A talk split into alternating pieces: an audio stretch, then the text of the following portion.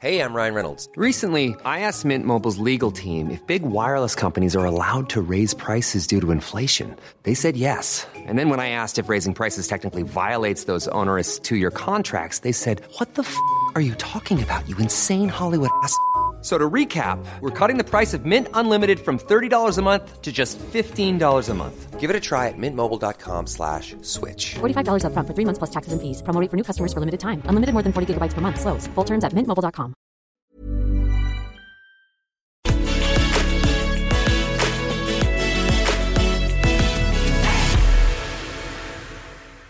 Hello, welcome to the podcast. Jamie Carragher, come on, doesn't really need an introduction. Liverpool superstar, football icon, commentator. Now, today we are talking to him about the Super League. Uh, we're talking about whether it's it is truly over in the long term. Could this come back? And about how football can be reclaimed for the fans. Now, if you want to support us on the podcast, do support us on patreon.com forward slash Owen Jones 84 or the supporter function. Uh, allows us to do documentaries like an upcoming one on Hartlepool. Uh, do leave us a review, uh, five stars if you're so feeling generous. And with that, here's Jamie Carragher. So, Jamie, thank you so much for joining us. Massive honour. So, if there was a revolution against the Super League, you were one of the tribunes. So, is the is the Super League dead, or is this something that it comes around every ten years or so? That this will just come back, and if so, what's the plan? well, you know what? I, I think it will co- come back in some guise. I think it'll be a long time before anyone mentions the Super League at all. But I think what it tells us is the big clubs are unhappy about something. And I think what it also tells us, we've been very unhappy with them, and the power of the people is more important and powerful than you know the than the man in power, shall we say, of these six clubs. But they were obviously unhappy about something, whether to do more with Europe and the Champions League. And I don't think this will fully go away in terms of this is never going to happen again. And also, the, the game should keep moving forward. It could should keep evolving. The Premier League evolved from the, the old First Division. The Champions League evolved from the old European Cup. And I think they, they've both been good for football. I must say that. Uh, and football can never stand still like anything. It's got to keep moving forward. But this was just a step too far. But I'm sure in years to come there'll be another step forward in another direction. But it's got to take the whole game with it. It can't just be about looking after six clubs or twelve clubs, whatever. The Super League was going to involve how many? It's got about moving the whole game forward. And if that enhances the big clubs, obviously you want money trickling down to teams below that. So it's got to it's got to help the whole game, not just individuals when you heard it as uh, you know an English footballing icon, when you heard it, how did you feel? Your own club obviously involved. And what do you think? How do you explain the visceral reaction that we saw with fans, and why didn't they kind of see that coming? It, it, it, it I'm, I'm, trying to fathom that out why they didn't see that coming because whatever you say about people who have got this much wealth, more often than not, to gain that wealth, they're pretty canny and maybe cunning businessmen in one way or another and uh, to not see this coming and to be so far wrong with the feelings of supporters up and down this country. And I know we will say they're not from this country, a lot of them, a lot of American owners. They they live in a world that in a bubble that we don't live in in terms of the uh, revenue streams that they have and the wealth that they have. But uh, my own owners have been at the club for 10 years. They've made similar mistakes, not on this uh, level before, but they've made similar mistakes in terms of tr- trying to take Liverpool fans for granted in terms of taking more money off them, and they've been shot down straight away. So how they thought they could get away with this is just beyond belief. It really is. But I must say, the actual reaction and, and how I felt when I first heard the news, I, I, I was a little bit emotional. Well, I, I wouldn't say I was emotional. I would say I was feeling emotional inside when I was just watching the, uh, the stories and the teams dropping out one by one yesterday, it was like I, it just gave me a massive lift, and I, you know I, I can't explain it really because th- that feeling yesterday was something that you, you very rarely get in football, even when you were a player. Even when I won as a player, you, that still annoyed Everton fans or United fans, or when they won, it annoyed me. And even in the job I do now, punditry, you can never keep everyone happy. And even if you give opinion, it splits it splits people maybe down the middle. I've never seen anything or can remember anything in my lifetime in football that brought so many people together. I, you know, supporters, players, managers, pundits, TV stations. It almost felt like the six six owners of those clubs were on their own against the, the rest of the football family in this country, and uh, it was it was very powerful and really uh, nice to be you know part of and really proud of it at the end of it of, of you know the part we'd all played in it. So part of the rationale is that young people are watching less football at the moment, but isn't that to do with ticket prices and subscription prices just pricing out younger fans? But equally, how do you end that cycle? Because in terms of agents' fees and so on, that those those high ticket prices and subscription fees are, are fueling those you know the the wages and and the commissions and so on in football. So that's like a vicious circle. And the other thing is this when you talk about you know the the, the big teams not being happy. It's that tension, isn't it, between the what the owners want, which is a business, and what the fans want. How do you how's that resolvable? Well, well, I said this on on Monday Night Football on Sky, and I, I was determined to say it because are we hypocrites? I mean, are me and Gary Neville hypocrites? You know, we're getting paid well by Sky. They have subscription fees. We've earned lots of money out of Sky as players because at the end of the day, the wages these players get comes from the media, comes from TV, and the money that Sky generate from, uh, you know, the man on the street then gets pumped back into the clubs, and that's where you know the huge revenue streams come from, and that's where, or basically, that's how the Premier League is this just monster really not just in terms of this country, but around the world. It's seen as like, you know, the league in terms of broadcasting and the revenue. And that's where this Super League comes from. These foreign clubs cannot accept that maybe even mid sized clubs in the Premier League are as rich as them or could buy a player on the same level with them because of the success of the Premier League. And that's where it comes from. So I'll go back to my own position. I said that on, on the Monday Night Football. We can't forget that there was a breakaway league in this country in 1992 from the old First Division to the Premier League. But what I could say is that that was actually given the green light by the Football League, by the FA at the time. So what we saw in these last few days was just unbelievable. They thought they could just do things on their own and just forget about everybody. And there's a lot of people maybe rightly criticising that move uh, 25 years ago, subscription fees for Sky, BT, uh, Amazon uh, at the moment, Amazon Prime or Amazon Sport at the moment as well. So when I come on and I speak about these things, maybe people do think I'm a hypocrite. I'm okay taking the money off Sky or taking the money off off a player, but I do think this was different.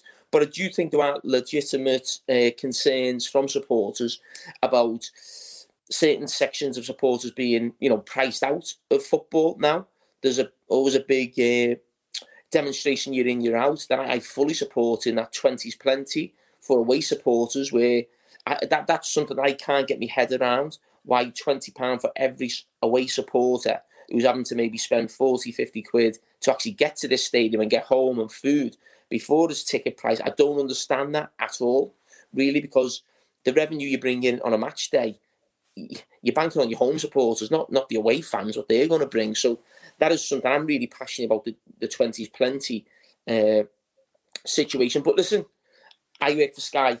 I get paid very handsomely from Sky. So, you know, if I start saying, yes, I agree with this and I agree with that, I'm, I'm a hypocrite, aren't I? I? I mean, and, you know, football was on TV, terrestrial TV, in terms of, it still is on Match of the Day, but you go back to years gone by of uh, the big match, that was ITV, you had Match of the Day. There's very little live football you know, let's yeah. be honest about that. And what we see now is a completely different world in terms of what we see football in our country. And I think Sky, and I'm not going to uh, be a hypocrite. I'm, I'm a, I, I love Sky. I work for them. But in terms of what I watch and the amount of football I can watch, that is like night and day from when I was a kid. And yes, there is a price to pay that. And, you know, some people don't like that and some people can't afford that. And, you know, I, I can I can get their anger on that the reason you're not a hypocrite, as as the expression goes, blame you don't blame the player, you blame the game, and that's the way the system. I mean, that's what I want to ask you about. I mean, football came out of working class communities, teams formed by railway men, by people who worked in armaments factories, of course. And in the 50s, football players were paid nothing. I mean, they were paid about the average manual wage in this mm-hmm. country, and they lived in tied housing. I mean, it was ridiculous. And then in the 90s and the noughties, ticket prices obviously went up by 600%, seven times more than uh, the price of other things. Um, and, you know, you've got the Premier League and so on. So I suppose, you know, is there kind of, you know, that that point about the system is is it possible to change football when that's how the rest of society is increasingly gone in that direction? It's about profit, it's about making money. So having these high expectations of football, do you think it's possible for football to change given the the way the country's gone in the last 30 years, four years? No, no, I agree. I'm talking about those numbers, how how high they, they are now. It's just it's mind boggling, isn't it? I think you just mentioned six, seven hundred percent. But you're right, that's that's the world we live in in terms of not just football. It's everything, isn't it? You know, the way the way the world is now. Uh, whether you, you look at sort of your politics, political parties as well. And you know, that's it's difficult to say really. I can't just say and I don't like saying that it, that's life you've got to get on with it. Because no, you shouldn't just get on with things. I think what we've proven in the last few days in, in terms of football is people didn't accept just that's life, get on with it. That's you know the Super League's to happen, get on with it. We didn't, we didn't get on with it, and we stopped something. And again, when I think that many people come together over a subject, and I'm sure there'll be others in the future, not just to do with football. That's why I'm talking about politically when people have marches, maybe on uh, the government or, or Downing Street and different things. I mean, how many U-turns have the government made in the last 12 months? I mean, unbelievable. And that a lot of that was to do with, I think, maybe social media and the power of the people. And I think what we've learned, certainly, in these last 12, 18 months, going through this pandemic as well, is, is, is how much power we have when we're all together. I really do believe that. And that's why I was really confident on Monday evening going to bed after the show that this would be stopped. I could feel that the, the, feeling of people and where it was going to go. And we were talking on the show about mobilising people, but you see that in in different walks of life, in uh, you know, in things people aren't happy about. And I think, just as I mentioned before, the, the anti U-turns that governments have made, uh, I think it just shows that. I think maybe in the past, we, we always felt no one listened, but I, I, I, I do think social media plays a big part in this now. I really do. I think certain things in the past we wouldn't have been able to stop. I just think the feeling now of social media it's so powerful.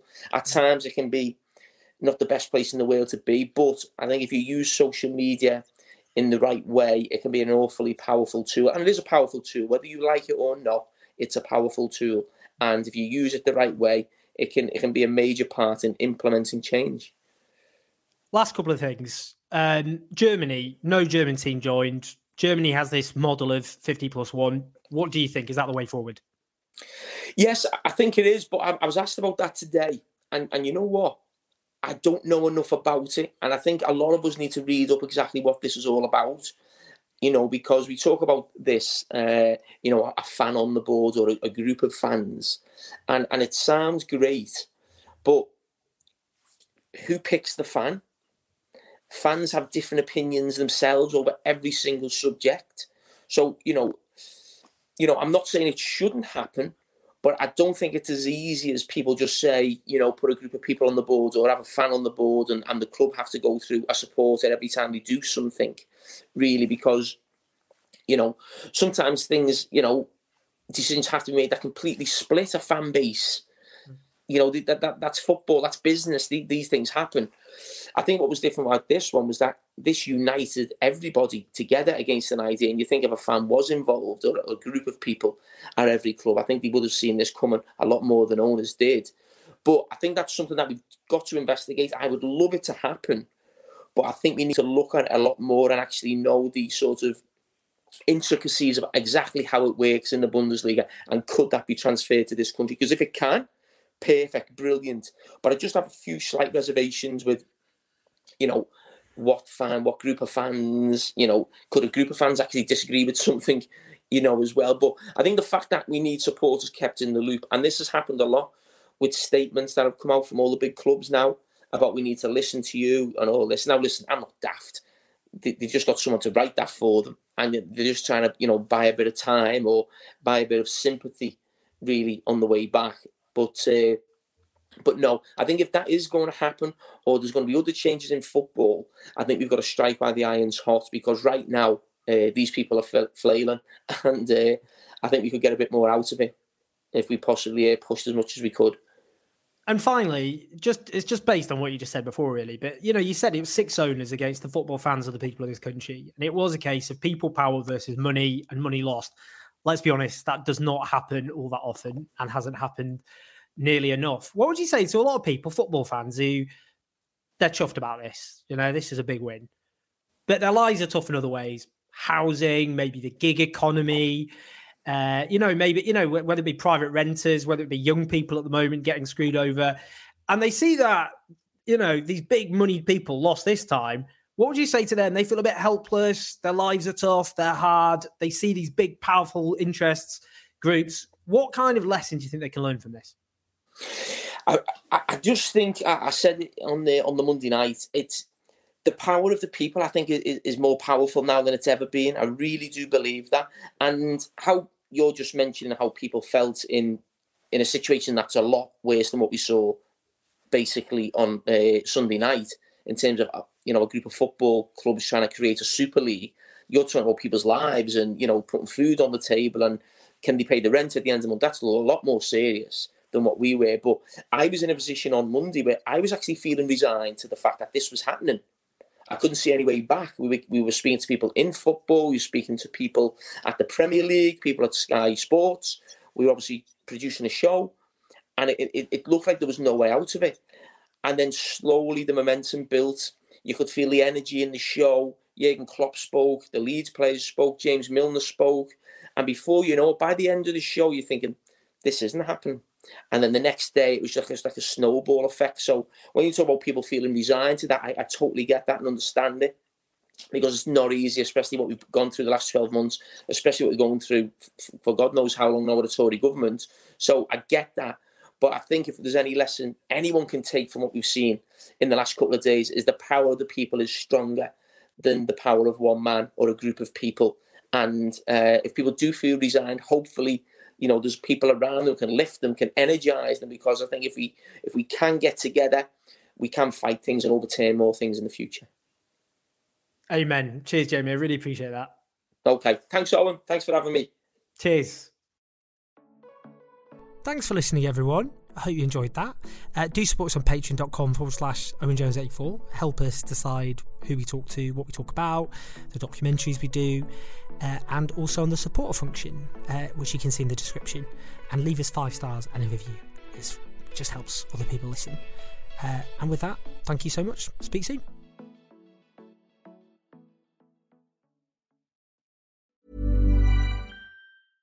Hey, it's Paige DeSorbo from Giggly Squad. High quality fashion without the price tag? Say hello to Quince. I'm snagging high end essentials like cozy cashmere sweaters, sleek leather jackets, fine jewelry, and so much more. With Quince being 50 to 80% less than similar brands. And they partner with factories that prioritize safe, ethical, and responsible manufacturing. I love that. Luxury quality within reach. Go to quince.com slash style to get free shipping and 365 day returns on your next order. Quince.com slash style.